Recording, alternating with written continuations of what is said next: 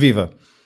Em ano olímpico é usual lermos e assistirmos a vários tipos de debates em torno da organização de uma edição dos Jogos. No século vinte e um, a vertente financeira veio, veio sempre acima, principalmente se nos lembrarmos de dois mil e quatro em Atenas, ou Rio dois mil e dezasseis, ou mesmo também Pequim dois mil e oito, mas por outro prisma. Só que, e a vertente desportiva? Quais os impactos que cada nação tem depois de organizar o maior evento desportivo? Os impactos são iguais para todos?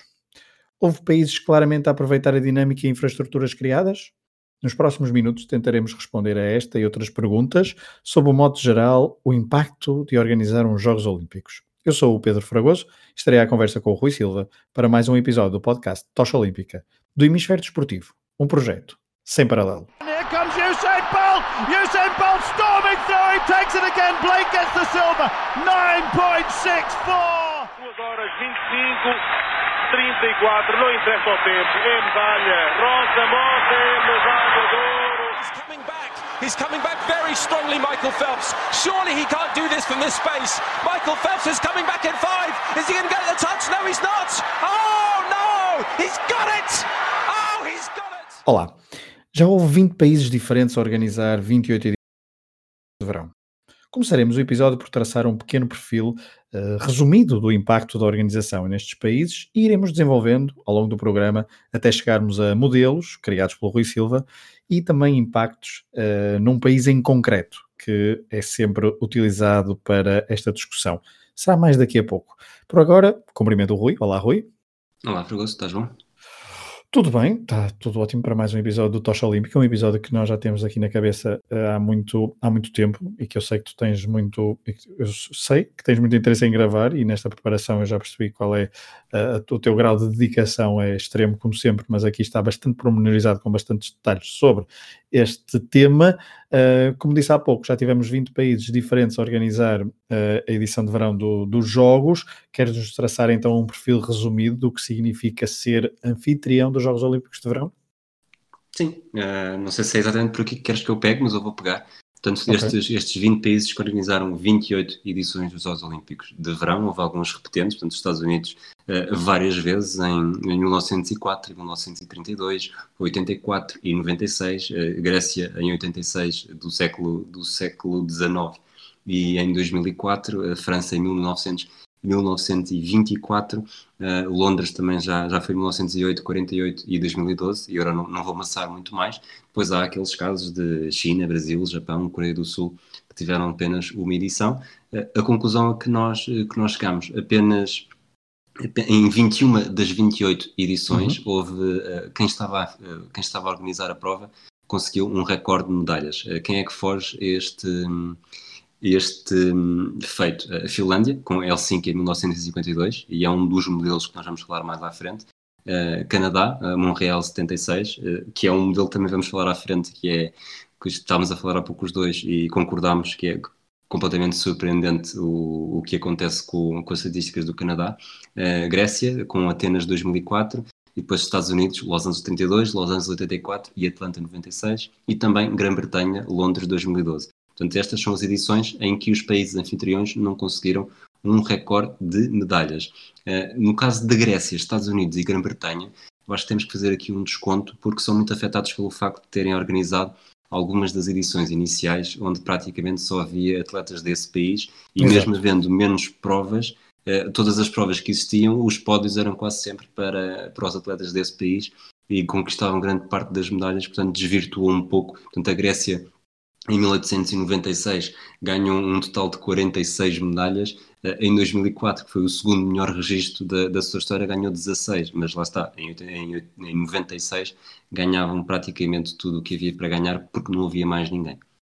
Exato, esse é o caso uh, paradigmático, porque uh, a melhor prestação da Grécia de facto tinha sido em, em oitenta e seis e depois em dois mil e quatro, então, com dezasseis medalhas. Se bem que a Grécia nessa, no ano anterior, na edição anterior, tem treze medalhas conquistadas e talvez, se falaremos disso mais à frente, seja o impacto pré, um, o impacto já pré-olímpico, pré, pré-organização, também já a pensar e já com a, um, a organização em mente. Rui, por que caminho queres ir agora? Uh, eu tenho aqui, eu tenho aqui uma das tuas notas e tu dizias aqui... Um, pós-jogos melhor do que pré-jogos. Queres pegar nisto agora ou queres ir já ao, ao pós-modelos? Não sei o que é que tinhas pensado aí na tua cabeça, mas... Sim, podemos ir, podemos ir bem. Portanto, imaginem o, isto não é bem a curva de Gauss, mas imaginem hum. uma tabela em que, em que vai subindo, não é? Atinge o auge Uh, supostamente, no, como vimos em vinte e uma das vinte e oito edições, o recorde de medalhas atinge o auge do o cume no momento, no ano em que organizam, e depois volta a descer, porque mais não seja uma, uma normalização. Uh, nem todos os países são iguais, nem todos os países foram iguais. Alguns, uh, há claramente uma aposta para, para estar em grande, porque ninguém quer passar vergonha em casa, uh, para estar em grande, mas depois das duas uma, ou se perde um bocadinho o... o impulso de ter organizado a prova, ou então realmente aproveitam o caminho feito para, para continuar a ser, a ser bom no desporto e a ter, a ter grandes talentos e a aproveitar as infraestruturas construídas num, nos investimentos que são sempre muito grandes. E é isso que se nota. Tu estavas a falar da Grécia, tanto a Grécia em oitenta e oito, por exemplo, ganhou uma, em noventa e dois ganhou duas, em noventa e seis ganhou oito, depois treze, depois dezasseis. Portanto, nota-se claramente aqui a, a curva a subir bastante até, até dois mil e quatro, o ano em que, em que organizaram uma edição muito, muito histórica, não necessariamente o centenário dos Jogos Olímpicos, mas os Jogos Olímpicos de regresso a casa. Exato. O problema é que depois em dois mil e oito venceram apenas três. E, e se calhar aqui, se, se quiseres, uh, começamos a entrar nos, nos vários modelos que existem de, de impacto Do, do pré e pós e pós-medalhas, do, de como é que são as, as curvas de crescimento. E queres já pegar no exemplo da Grécia para explicar um dos modelos? Ou... Uh, sim, portanto, o, o, eu chamei... Chamaste, espera aí, atenção, tem, estão preparados. O, o Rui uh, intitulou, portanto, são quatro modelos, correto? Sim. São quatro modelos, uh, todos têm a sua denominação, umas mais uh, uh, óbvias e lógicas do que outras. Este é o meu preferido e começamos já por este. Rui, como é que se chama este o caso da Grécia, o modelo da Grécia? Chama-se One Night Stand. Portanto, é aquele que, ok, é tudo muito giro, vamos organizar isto, vamos ser os melhores, mas depois, quando, no dia seguinte, na, na véspera, no, no, na véspera não, no rescaldo, já ninguém quer, quer saber disso. E houve, houve realmente alguns países, a Grécia aqui é o mais, é o mais recente, cresceu até a organização de dois mil e quatro, como vimos, quando ganhou dezasseis medalhas. Durante a década de oitenta tinha vencido apenas seis, depois foi crescendo, percebeu-se o entusiasmo e a aposta, mas depois, desde, desde, desde a organização, houve uma grande regressão. Três em dois mil e oito, duas em dois mil e doze e seis em dois mil e dezasseis. Eu acredito que aqui o lado político e o lado económico ou financeiro do país também tem muito, claro, também está muito relacionado, porque a Grécia passou por uma grande crise. Não é necessariamente alguém que, tenha, que, que possa ter as prioridades no investimento desportivo e nas infraestruturas desportivas e continuar a dar condições aos seus atletas, e, portanto, aqui a Grécia acaba por ser vítima disso também. Outro caso, o México. Portanto, a cidade do México organizou os Jogos Olímpicos em mil novecentos e sessenta e oito, e o que é que se pode dizer da evolução do México? O México tinha dezasseis medalhas distribuídas por oito edições quando, quando organizou. Em mil novecentos e sessenta e oito venceu nove. Não houve progressão da edição anterior, ou melhor, uh, dito de outra forma, uh, em sessenta e quatro venceu uma, em sessenta venceu uma, em sessenta e oito, com o impacto do, e com a motivação de estar a, a competir em casa, venceu nove. Mas de quatro anos depois regressou logo outra vez, ou mesmo não sair da cepa torta, e, e ganhou uma, e depois a partir de dois, quatro, seis, dois, um, um, portanto hoje em dia ganha cinco, portanto continua longe do, do que aconteceu em sessenta e oito, portanto não houve esse, esse acompanhamento. E se quisermos, uh, talvez aqui o México, mais um país em que, em que as condições financeiras e dinheiro para, para alocar no desporto e na evolução desportiva não seja dos maiores. Uh, um último exemplo que eu também tenho aqui, a Bélgica, uh, é um caso diferente, porque foi organizador numa fase muito precoce. Falámos dos Jogos de Antuérpia no, no último episódio. Uh, em mil novecentos e vinte, os primeiros jogos pós-guerra, portanto muitos, muitos atletas estavam, uh, muitos países não tinham sequer dinheiro para enviar os seus atletas, uh, muitos atletas tinham deixado de praticar desporto, não tinha havido edição em mil novecentos e dezasseis, os belgas a disputar em casa, a correr em casa, tinham sempre essa vantagem, tiveram, tiveram trinta e seis medalhas, o que é, o que é uma grande subida de mil novecentos e doze, ainda pré-guerra, de seis para trinta e seis, mas depois de vinte para vinte e quatro desceram para treze e depois disso para três, e depois aqui já entramos no período pré-guerra novamente, zero, dois, sete, e desde então nunca mais chegaram sequer perto da, das dez, o recorde foi, foi sete em quarenta e oito, portanto é mais um caso em que, em que o One Night Stand também faz sentido. É verdade, há pouco falavas da Grécia, Grécia e de, dos problemas financeiros. e a edição e a organização dos Jogos Olímpicos dos gregos foi sempre um dos, um, um dos exemplos por, para avaliados e, e caracterizados como uh, megalomanias criadas na, na altura pelo, pela, pelo Estado grego, que levou depois à falência que todos nós assistimos, e aqui um pouco à, à, à semelhança do que aconteceu em Portugal também com a intervenção do Fundo Monetário Internacional e de outras instituições, conjugando a Troika. Uh, depois do, do modelo One Night Stand, uh, Rui, não sei qual quererás uh, falar, uh, os outros nomes são, uh, lamento informar os nossos ouvintes, não são tão originais como One Night Stand, mas temos aqui uh, outros modelos bem claros e que também nos darão uma boa perspectiva do que é que uh, significa realizar e organizar uns Jogos Olímpicos. Rui, para qual modelo queres ir agora? E vamos por ordem, e vamos para o, para o modelo número um, um, que é o modelo okay. das grandes potências. Eu aqui vou deixar de fora a União Soviética, que organizou em mil novecentos e oitenta por já não, por já não existir enquanto União Soviética. Deixo também de fora, aliás, acho que grandes potências neste caso são mesmo os Estados Unidos e a União Soviética. E agora a Rússia, mas a Rússia também não pode, não pode participar, portanto não vale a pena uhum. estar aí. Mas, mas acho que os Estados Unidos são um bom exemplo. E o, este modelo de superpotências, o que é que interessa? Interessa porque é aquele país que neste momento, organizar ou não organizar, já não faz grande diferença. Há uma grande aposta no, no desporto, uh, são muito ecléticos, apostam em todo o tipo de desporto, uh, basicamente são candidatos em todas as modalidades, não há nenhuma, não há nenhuma modalidade em que há partida, não, aqui não, não vão ganhar de certeza, talvez excetuando algumas modalidades uh, coletivas, mas... Já sabem que eu sou bastante contra essas modalidades nos Jogos Olímpicos. Os sevens, não é? Rugby de sevens. Sim, e mesmo handball, voleibol. Sim, voleibol, por acaso, voleibol. voleibol foi, e vole... Sim, voleibol foi um, foi um péssimo exemplo e basquetebol também. Handball, não é? Mas, talvez, sim, handball estava, era no handball que eu estava a pensar mais quando comecei a dizer isto. Uhum. Mas, mas lá está, é um modelo em que organizar ou não, não faz grande diferença.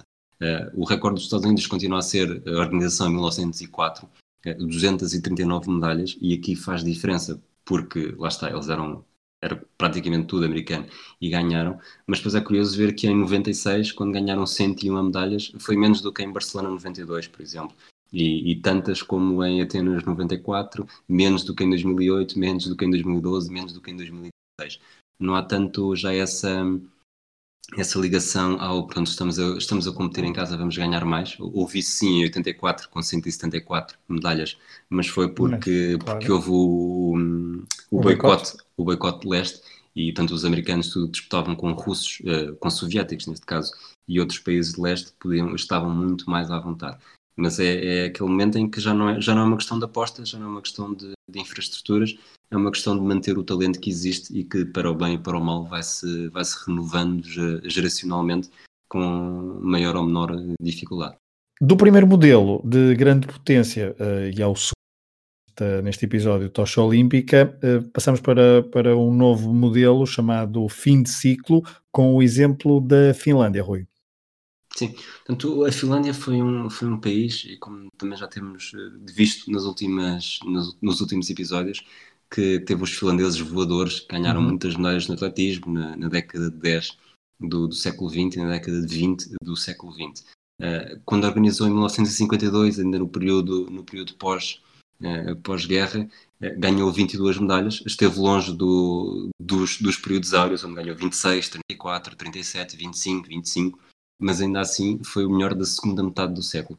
Uh, a partir das, do, das vinte e duas medalhas de cinquenta e dois, uh, baixou bastante, primeiro para quinze, depois para cinco, e depois só por uma vez conseguiu ultrapassar as dez, e foi em oitenta e quatro, quando ganhou doze, e, e aí o problema, o problema não, mas o, o que impulsionou isso foi mais uma vez a ausência das, das seleções do Bloco de Leste em algumas das disciplinas mais técnicas, onde a Finlândia poderia ter mais concorrência, portanto aproveitaram para, para ganhar as medalhas, mais medalhas neste, graças a este feito.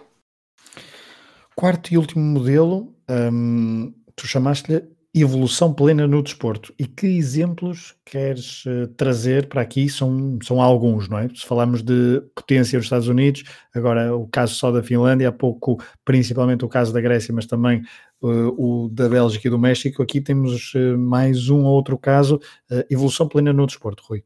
Sim, vamos deixar a Espanha para o fim, porque depois queremos claro. os dois falar, falar mais sobre a Espanha.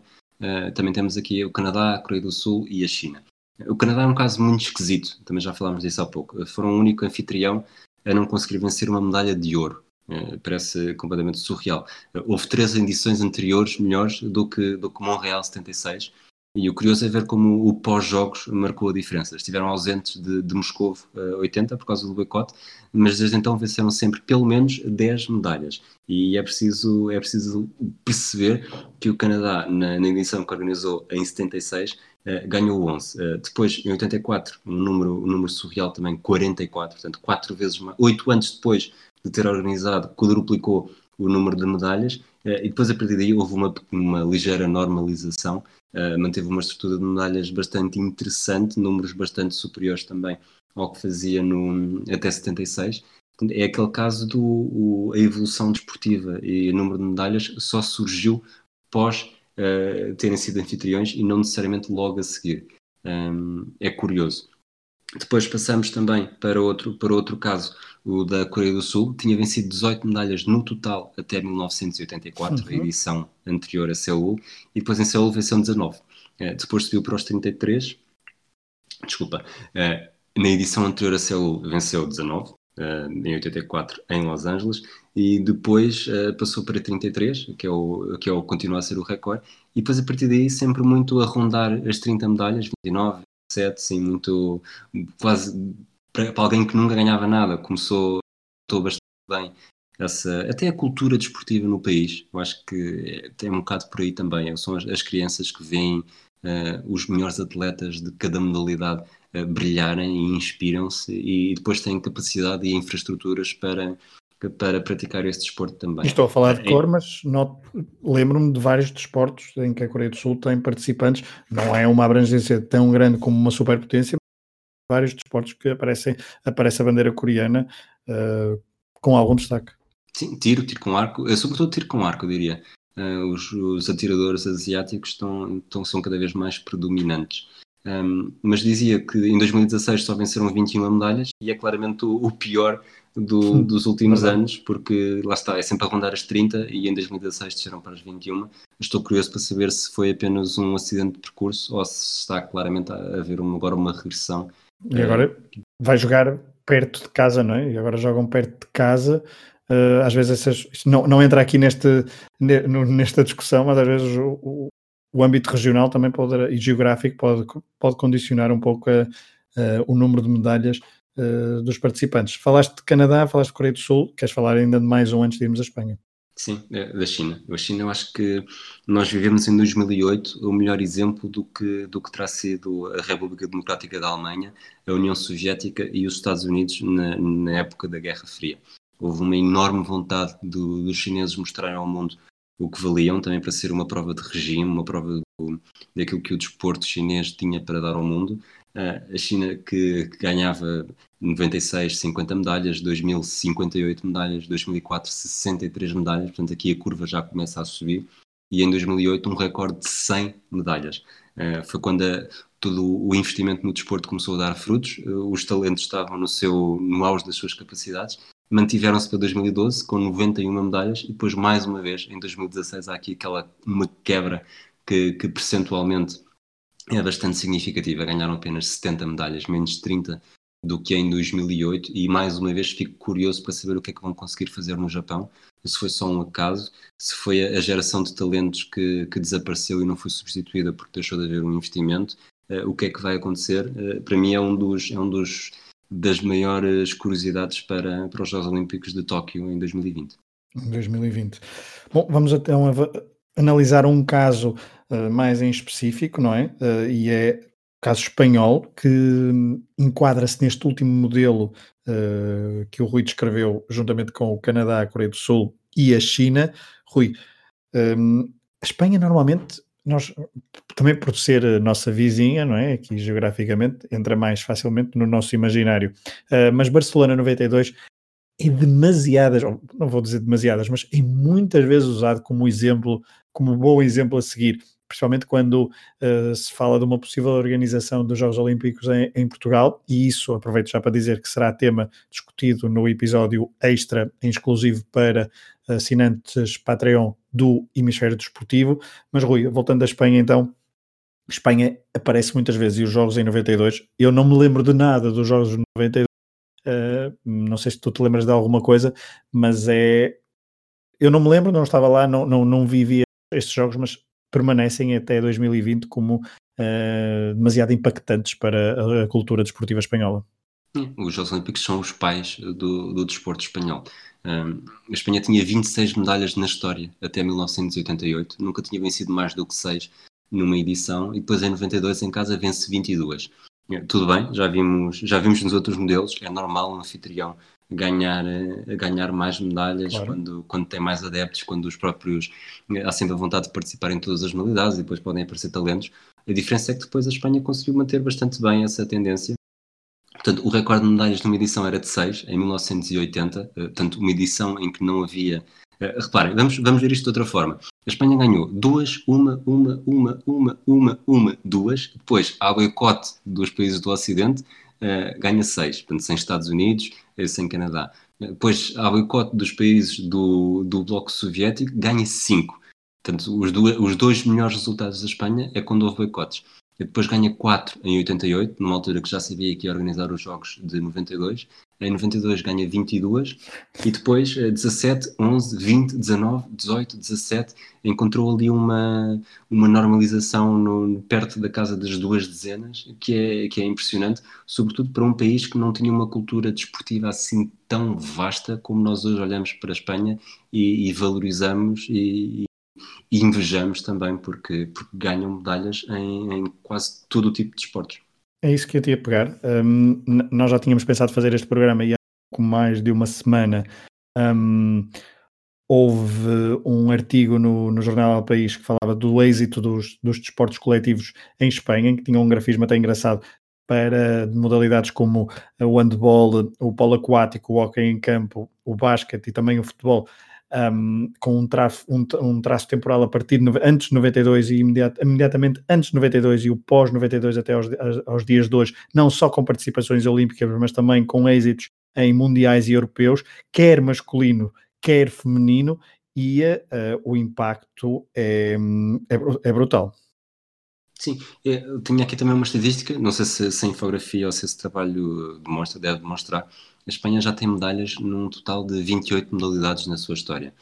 Até noventa e dois tinham apenas em catorze, portanto conseguiram ganhar medalhas em catorze modalidades diferentes desde então. E na última edição venceram no atletismo, no badminton, no basquetebol feminino e masculino, na canoagem, no ciclismo, na ginástica, na natação, no taekwondo, no ténis, no halterofilismo. Em dois mil e doze tinham vencido também no handball, na vela, natação sincronizada, triatlo, polo aquático, luta greco-romana. Tudo bem que a Espanha é um país bastante maior do que Portugal e com características diferentes, mas eu diria que, que nem eu nem tu, portanto duas pessoas que, que têm um podcast sobre, e aqui trago também o Varela e o, e o Barbosa, que temos um podcast sobre os Jogos Olímpicos, eu não consigo dizer um atleta português para cada uma destas modalidades que, que a Espanha venceu uma medalha, e tenho certeza que se, se Portugal tivesse, tido, se tivesse vencido uma medalha nestas modalidades, saberíamos, mas não sei um halterofilista português, uh, não sei... Polo aquático. Uh, polo aquático. Natação, natação sincronizada também. Pois, lá está. Uh, natação sincronizada por acaso sei, porque ah, até okay, conheço... Parece. Temos o, a família de, um, de uma pessoa que passou pelo flashback do, do Matraquilhos. A filha está, está no programa pré-olímpico para dois mil e vinte e oito, acho eu. dois mil e vinte e oito, sim. Uh, portanto, acabo por ter essa ligação, mas não alguém que compete e que claramente poderá vencer uma medalha. E mesmo é... no badminton, no badminton acho, também não me lembro. De... Uh, badminton, a Telma, acho que é a Telma Santos. Ah, exato. Ela esteve, é verdade, esteve é em Pequim, sim, sim, uh, lembro-me de ter escrito notícias sobre isso. Mas, mas lá está, mas é saber, nós podemos saber numa ou noutra, mas saber uma, um atleta para cada uma destas modalidades é muito mais é, é estranho, portanto, isso nós não sabemos. Não nos estando por aqui acima de, de, de quem nos está a ouvir, mas há muita gente em Portugal que não liga nada a isto e claramente não, não saberá que eventualmente até se há atletas portugueses em cada uma destas modalidades. A verdade é que sei-te dizer alguns uh, atletas espanhóis e são bandeiras uh, dessas modalidades para quem segue a imprensa, uh, não só desportiva, mas também generalista. Essa, essa imprensa gosta também de puxar Um, esses casos, porque são verdadeiros exemplos, mas há bocado, há pouco estava-te a falar do artigo porque focava nas modalidades coletivas e acho que o espírito de Barcelona noventa e dois uh, também fez com que, e o, e o artigo do El País focava nisso, que a partir desse momento um, os atletas masculinos e femininos, uh, apoiando-se nas suas características técnicas e psicológicas, também se uniram e deixaram de ser tão individualistas. E este exemplo, onde, onde falham, por exemplo, é no, é no voleibol, tal como tu tinhas aqui uh, numa nota que me enviaste. Ele, um, o voleibol são, de facto, bastante, bastante modestos comparado com... Uh, com outras, com outras modalidades onde, onde são uh, muito fortes, como no basquete ou no handball, uh, mas esta, esta vertente das modalidades coletivas para a Espanha é, uma, é algo de... Uh, é quase arrepiante pensar o, o, o que é que era o desporto espanhol antes de mil novecentos e noventa e dois e depois de mil novecentos e noventa e dois. É, estas, nestas modalidades só, pronto, já tinham conseguido um, um título olímpico, um título não, uma medalha olímpica no basquetebol uh, pré-noventa e dois, mas tudo o resto surge, surge pós-noventa e dois e, e acaba por, por pensar o que é que seria se nós em Portugal conseguíssemos ter este tipo de sucesso, mesmo que ligeiramente adaptado à proporção. Uh, será que, será que a nossa imprensa seria diferente? Será que os nossos adeptos seriam diferentes? Será que as nossas crianças uh, conseguiriam desde pequenas uh, ter, uh, serem levadas com muito mais paixão para outros desportos que não apenas o... sobretudo o futebol? Eu sei que hoje em dia temos, temos cada vez mais praticantes de outras modalidades, mas não ao nível de, de ter um verdadeiro apoio. Um espaço mediático, não é? E espaço mediático, sim. Portanto, acho, acho interessante saber até que ponto é que... E mesmo as infraestruturas e o, num país tão, tão assimétrico como Portugal, uh, o que é que seria se, se tivéssemos tido a capacidade para, para ter uns Jogos Olímpicos? É, e nós vamos, nós vamos então discutir isso no... no episódio extra, mas também basta olhar para a canoagem e basta olhar para... Uh, a ver se eu não estou a cometer nenhuma gafe, que agora posso estar a cometer, mas é Montemor, uh, Montemor e canoagem, certo? Não estou a, não estou a baralhar agora. É, um, é, um dos, é uma das Exatamente, capitais, sim. Uma das capitais. E, portanto, vê-se o facto, estavas a falar das assimetrias e o facto de ter estes polos uh, espalhados pelo país... Um, em, por exemplo, a canoagem é um dos, é um dos desportos que tem dado bastantes alegrias nos últimos anos, uh, não só nos Jogos Olímpicos, mas também em europeus e mundiais. Uh, isso também faz com que haja desenvolvimento de, certa, de certas um, zonas do país que estão uh, bastante pouco desenvolvidas e que, uh, e em Espanha, mas em Espanha também é, um, é uma forma diferente e eles nisso são bastante uh, ligados à terra. Aliás, na, na imprensa desportiva, pelo menos, sempre que um jogador, seja de futebol, seja de outro, de outro desporto, normalmente vem sempre antes uh, a localidade de onde ele, de onde ele é... Uh, de onde ele é original, ou seja, há o, sempre o, o maiorquino Rafael Nadal, uh, o, uh, sei lá, estou a pensar, o, o, o homem de, Alba, o, de Albacete, que é o Andrés Iniesta, por exemplo, ou seja, há sempre essa ligação de cidade um, e, uh, e, uh, e ao próprio atleta. Aqui em Portugal, muitas vezes essa, isso passa despercebido, também porque a expressão é menor. Exatamente.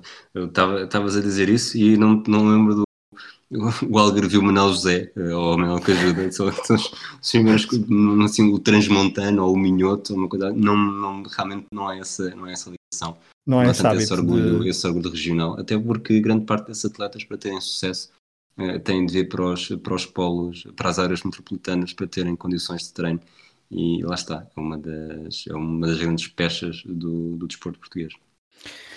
Bom, uh, Rui, ficamos por aqui antes de irmos. Ficamos. Vamos, vamos então às histórias, vamos então ao segmento uh, Histórias Olímpicas, um segmento que vocês podem acompanhar em versão escrita no portal do Rui, uh, no portal É Desporto. Uh, aqui, na, no final de cada episódio de Tocha Olímpica, temos trazido, umas, o Rui tem trazido umas três, quatro histórias, uh, mais ou menos em média de cada edição. Vamos hoje para a primeira... A, vamos hoje para a primeira... Sim, vamos para a primeira edição organizada pela Holanda. Primeira e... única edição organizada pela Holanda. Estamos a falar de, da edição de mil novecentos e noventa, de mil novecentos e vinte e oito, assim é que é, Amsterdão, mil novecentos e vinte e oito. Uh, primeira vez que uh, é a primeira, os primeiros Jogos Olímpicos uh, organizados e presididos pelo novo presidente do Comitê Olímpico, deixa ver se eu digo bem o nome, Henri de Belé Latour. Um, Primeira vez, Perfeito. Então, muito obrigado, Rui, eu sei que ias aprovar. Um, os Jogos Olímpicos de mil novecentos e noventa e oito organizaram-se de vinte e oito de, de vinte e oito. De vinte e oito que é que eu disse? Disseste noventa e oito. De noventa e oito, estou, estou completamente... É, um, é muito longe de mil novecentos e noventa e oito, mas não, mas eu estava a olhar, era o dia de julho, que é dia vinte e oito, daí a minha... Então eu vou refazer Amsterdão mil novecentos e noventa e oito, a edição começou a vinte e oito... E eu voltei-me a enganar. Voltaste. Muito bom. Isto, olha, deixa assim, nem cortes, porque os ouvintes às vezes também, também merecem ouvir estas, estas pequenas gralhas. Amsterdão, mil novecentos e vinte e oito, começou Boa. a vinte e oito de julho, muito bem, muito obrigado. vinte e oito de julho a doze de agosto, pela primeira vez duraram aproximadamente o período que todos nós reconhecemos a uma edição dos Jogos Olímpicos de Verão. Nos últimos, nas, últimas, nas anteriores edições que se ouviram as... Os episódios anteriores perceberam que o espaço temporal era bastante mais alargado. Um, estamos a falar de uma edição onde o finlandês Pavo Nurmi, uh, de quem falamos em episódios anteriores, ganhou a sua nona e última medalha. Um, pela primeira vez teve a Grécia a iniciar a Parada das Nações. Uh, participaram quarenta e seis países, apenas duzentas e setenta e sete mulheres num universo de quase dois mil e novecentos atletas. E é precisamente sobre uma mulher que uh, vamos falar na primeira história que o Rui nos traz, da edição de mil novecentos e vinte e oito. É, muito bem, vinte e oito. Foi a primeira vez que houve provas femininas no atletismo. Havia uma grande resistência do, do próprio Comitê Olímpico. Só depois do, do Pierre de Coubertin abandonar o cargo é que, é que se abriu esse espaço. E, uh, e esta alemã, Lina Radke, uh, era uma... não lhe vamos chamar especialista, porque na altura não havia necessariamente uma grande, um grande impacto destas provas, mas ela era a grande favorita a vencer os oitocentos metros. As provas de, de atletismo nesta altura incluíam ainda, com variante feminina, o salto em altura, o lançamento do disco, os cem metros e a estafeta dos quatro por cem.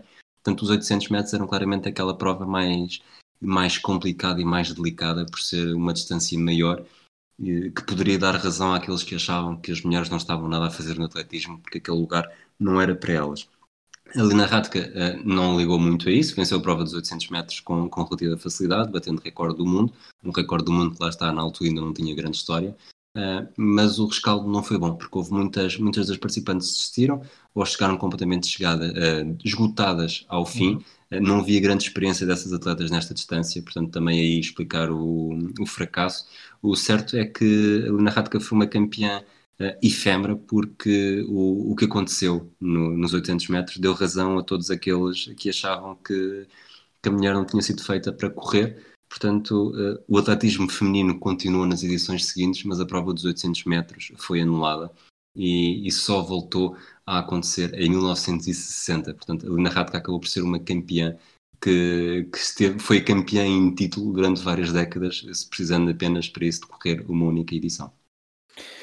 Segunda história, depois da Lina Radke, passamos, Rui, para um grande salto do desporto asiático e uma marca que viria a ser recordada com pompa e circunstância, um, de vinte e oito depois para mil novecentos e sessenta e quatro. Falamos de quinze metros e vinte e um centímetros. Queres explicar? Sim, foi a distância que o, que o japonês Mikio Oda Uh, saltou no triplo salto para conquistar o primeiro título olímpico de um asiático. Uh, chegar do Japão a Amsterdão não era nada fácil. Ele fez a viagem de comboio, teve de atravessar toda a Rússia, uh, sem comida, sem grande espaço para treinar. Ele vinha de Hiroshima, mas uma Hiroshima ainda muito rural, pré-bombardeamento nuclear. Aproveitou essa marca para fazer história, tirar o título olímpico ao norte-americano Levi Casey, uh, e ele que estava sempre a saltar, uh, saltou ali para fora, nem sequer estava na Holanda quando foi a primeira entrega das medalhas. Tinha ido participar numa prova em Paris e teve de ser um compatriota seu a receber, a receber a medalha. Depois, como tu disseste, quando o Japão organizou os Jogos Olímpicos em sessenta e quatro, a bandeira olímpica ficou hasteada precisamente a quinze metros e vinte e um centímetros de altura, em homenagem ao seu primeiro campeão olímpico. Terceira e última história de, da edição de mil novecentos e vinte e oito, em Amsterdão. Uh, Rui, remete-nos então para alguém que hoje em dia poderia ser, pelo menos no mínimo, mandatário do PAN. Ou então, pelo menos podemos dizer que arroz de pato não deveria ser o seu, o seu prato favorito. Exatamente. O Bobby Pierce, o australiano, foi, foi tão dominador no remo que se deu ao luxo de parar uma prova a meio para deixar de passar uma família de patos. Estamos a falar da prova de single scull. Ele venceu, tinha vencido a primeira eliminatória com doze comprimentos de vantagem. Portanto, aqui o comprimento é o comprimento da embarcação, portanto, de longa vantagem. Depois, no, na segunda série, com oito comprimentos, uh, nos quartos de final já tinha uma vantagem tão grande, tão grande, tão grande, que ao ver uma família de patos a atravessar, parou, esperou que, o, que a família cruzasse a sua linha de trajetória e só depois prosseguiu, acabando por ganhar com, com cerca de vinte e nove segundos de vantagem, uh, também qualquer coisa como treze uh, comprimentos. Depois ele era tão, tão favorito, tão favorito, que na final também não se deu. E conquistou o campeonato do mundo e o coração de muitos defensores dos animais, porque tinha, tinha feito tudo para garantir que não magoava ninguém. Bom, muito bem, abandonamos mil novecentos e vinte e oito, a ver se eu não me engano, próximo dia. Viajamos até Los Angeles a mil novecentos e trinta e dois. Los Angeles tinha também querido organizar a edição anterior, mas passou então para mil novecentos e trinta e dois, a primeira edição dos Jogos de Verão pós, pós, pós-crash de Wall Street.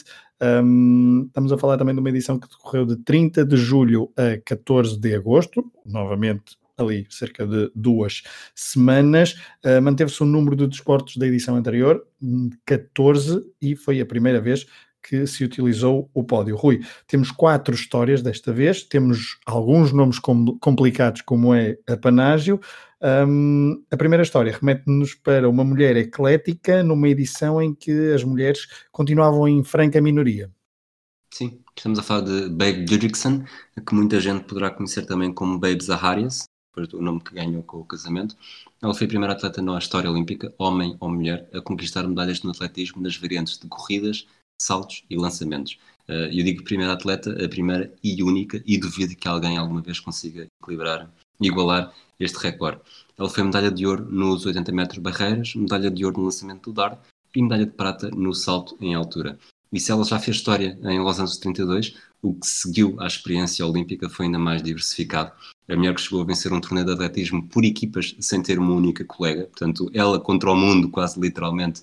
Uh, conseguiu fazer mais pontos e vencer, e vencer um torneio, uh, acabou por ganhar também dez majors de golfe e, e chegou a participar em jogos de exibição da Major League Baseball, para além de uma experiência e de uma carreira também muito positiva no basquetebol.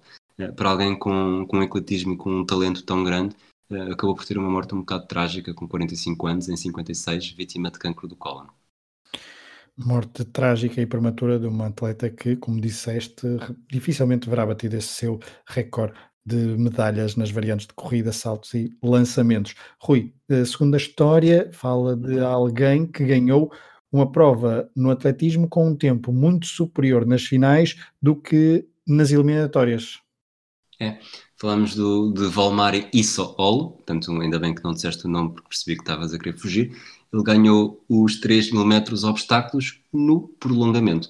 E o que, é que, o que é que é aqui o prolongamento? Ele ganhou a final com um tempo de dez minutos e trinta e três segundos. E na véspera, as meias finais tinham sido vencidas com tempos de nove minutos e catorze e nove minutos e dezoito.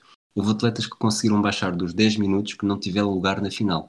Então o que é que se passou para esta final ter sido tão lenta?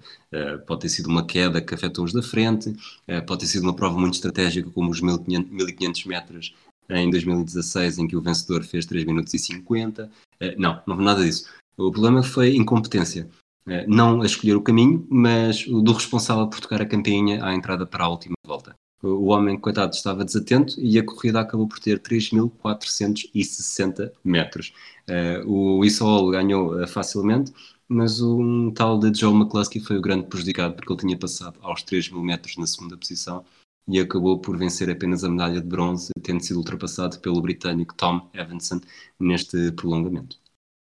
Estava distraído, foi como eu há bocado, em que não atinava com mil novecentos e vinte e oito. Terceira história de, da edição de... Diz-me, diz-me só uma coisa, Fragoso. Uh, tu achas que o mil novecentos e setenta e um devia ter uh, vencido o Oscar? uh, eu não vi o filme, mas acho que, acho que é um muito bom. Mas... Um... Terceira história, este Rui Silva. Ai, estamos a gravar isto pós-Oscars, daí uh, este, este trocadilho. Mas ainda, e porque, olha, Los Angeles, terra, de, terra dos Oscars, terceira história da, mil, da edição de mil novecentos e trinta e dois. Eu vou agora fazer esta pausa dramática sempre que disser um ano. Uh, L A, lá está, cidade de, do cinema mundial. E em trinta e dois houve alguém, Rui, que brilhou na edição dos Jogos Olímpicos, uma espécie de inspiração para Clint Eastwood, ou talvez não. É, lá está. Falei, falei de Oscars no momento certo para continuarmos em Hollywood. Uh, e em Lausanne estamos a falar do, do, de um japonês chamado Takaishi Nishi. Ele era oficial do Império Japonês, adorava montar a cavalo e foi medalha de ouro na prova de saltos de obstáculos em, em Los Angeles. Um, menos de quinze anos depois morreu na, na batalha de Iwo Jima, a defender a ilha, a combater os americanos, uh, num, numa batalha que depois deu origem a dois filmes de Clint Eastwood, As Cartas de Iwo Jima, uh, visto pela... Um, pelo lado japonês, e As Bandeiras dos Nossos Pais, vistos pelo lado, pelo lado norte-americano. Exatamente, Rui. Quarta e última história, e o nome é complicado, e eu vou deixar para ti outra vez, já, já baralhei em, já me baralhei o suficiente, aliás. Uh, quarta e última história, Rui, então é sobre uma atleta que poderia ter inspira- inspirado Sérgio Godinho a compor a música Pode Alguém Ser Quem Não É. Sim, talvez. Uh, estamos a falar de Stanisława Walachiewicz. Ela foi, foi campeã olímpica dos cem metros do atletismo em Los Angeles, era uma atleta muito dominadora. Ela viveu desde os treze meses nos Estados Unidos, em Cleveland, mas, mas chegou aos Jogos Olímpicos a representar a Polónia nesta edição de mil novecentos e trinta e dois. Ela era uma forte candidata, comprovou. Quatro anos depois perdeu o título para Alan Stevens, uma americana, por, por apenas dois centésimos, e a comitiva polaca protestou e exigiu que fosse feito um teste à americana para garantir que era mesmo uma mulher. O teste foi feito, verificou-se de facto uh, que era uma mulher, e este aspecto, acaba, esta exigência acaba por ser irónica, tendo em conta o que, o que aconteceu depois, muitas décadas mais tarde, uh, quatro de dezembro de mil novecentos e oitenta, uh, já com o nome americanizado, Stella Walsh, uh, foi assassinada num parque de estacionamento em Cleveland, tinha sessenta e nove anos, e depois uh, foi feita uma autópsia e mostrou que não tinha útero, possuía uma uretra invulgar e um pênis subdesenvolvido e sem funcionalidade. O médico legista chegou à conclusão de que Stella era de facto intersexual, uh, sendo o Comitê Olímpico não lhe retirou a medalha, isso nunca esteve em causa, mas não deixa de ser curioso o que é que, de acordo com a mentalidade de mil novecentos e trinta e dois, o que poderia acontecer caso se tivesse descoberto o que é que eh, a origem de Stanisława Walachiewicz. É verdade. Uh, e também estamos a falar num, em poucos anos depois de, da discussão à volta de uh, Caster Semenya, uh, mas em mil novecentos e trinta e dois, então, este exemplo da atleta polaca uh, naturalizada, naturalizada america, americana, é isso? Disse bem ou não? É naturalizada. Ela competiu sempre com a bandeira polaca, correto? Ela competiu claro. sempre com a bandeira polaca, apesar de ter vivido toda a sua, praticamente toda a sua vida uh, nos Estados, nos Estados Unidos. Unidos. Exatamente. Assim é que é. Bom, foi com esta história da edição de mil novecentos e trinta que terminamos mais um episódio do podcast Tocha Olímpica, desta vez para falar sobre o impacto uh, dos organizadores dos Jogos Olímpicos, pré e pós uh, edição Uh, organizada por cada um dos, um, dos anfitriões. Falamos principalmente também do caso espanhol, mas também de outros. Esperamos que tenham gostado deste episódio. Já sabem, a caminho de Tóquio dois mil e vinte vamos trazendo aqui episódios sobre temáticas olímpicas e no final sempre as habituais histórias do Rui de edições passadas. Uh, não deixem de acompanhar, obviamente, todos os outros podcasts do Hemisfério Desportivo, o Desconto de Tempo, o vinte e quatro segundos, o Última Chicana, a Fórmula um está em pausa, mas deve regressar, não tarda, o Matraquilhos, o Atlas de Bolso, ou só mais uma save. Rui, obrigado por teres feito companhia e por teres feito esta viagem pelo mundo dos organizadores dos Jogos Olímpicos. Voltamos em breve para mais um Tocha Olímpica a caminho de Tóquio dois mil e vinte. Obrigado e um abraço. Um abraço. Here comes Usain Bolt, Usain Bolt storming through, he takes it again, Blake gets the silver, nine point six four. duas horas e vinte e cinco, trinta e quatro, não interessa o tempo, é medalha, Rosa Monte, medalha de ouro. He's coming back, he's coming back very strongly, Michael Phelps, surely he can't do this from this space, Michael Phelps is coming back in five, is he going to get the touch? No, he's not, oh no, he's got it!